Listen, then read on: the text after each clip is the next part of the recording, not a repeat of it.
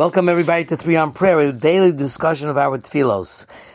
You know, I um, have to apologize for those who me to want to just say one tefillah every three minutes. It's too hard. Every time I read a pasuk and I go, wow, there's so much here.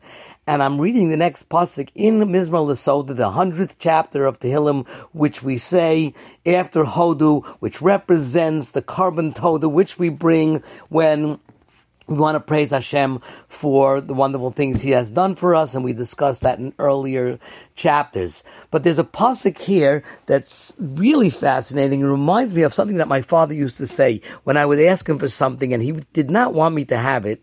So he would say in Hebrew, "Loy mitan aleph." Loy mitan aleph. What does it mean, loy mitan aleph? There are two ways to write the word lo: lamed vav and lamed aleph. Lo means to him to him is low. So I could say it's low. Oh, great. It's for me. In other words, can I have this? Loy. Loy means, yes, it's to him. My father would say, no, no. Loy mit an aleph. Low. No. Why do I say this?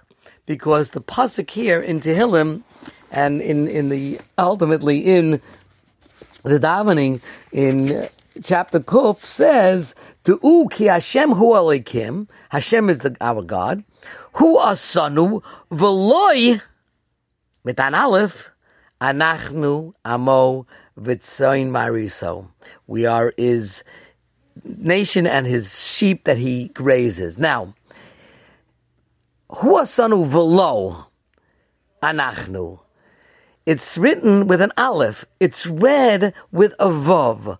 What does that mean? So it's loy mitan aleph. Loy mitan aleph. What do you mean? Who a son of a low? He made us a knot. So there's a pasuk in Yecheskel that Paro once said, "Li ori va'ani asisini." I this is my Nile River, and I made myself. In other words, he's God. He created himself, and he created the Nile afterwards. And we are saying, no, who asanu? He made us when we were not ourselves. In other words, He made us before going contradicting, and that's how the Meiri and other Rishonim learn that that's contradicting the Paro saying, "No, I made myself." No, there's no such thing like that. Who asanu v'loy and we are not around.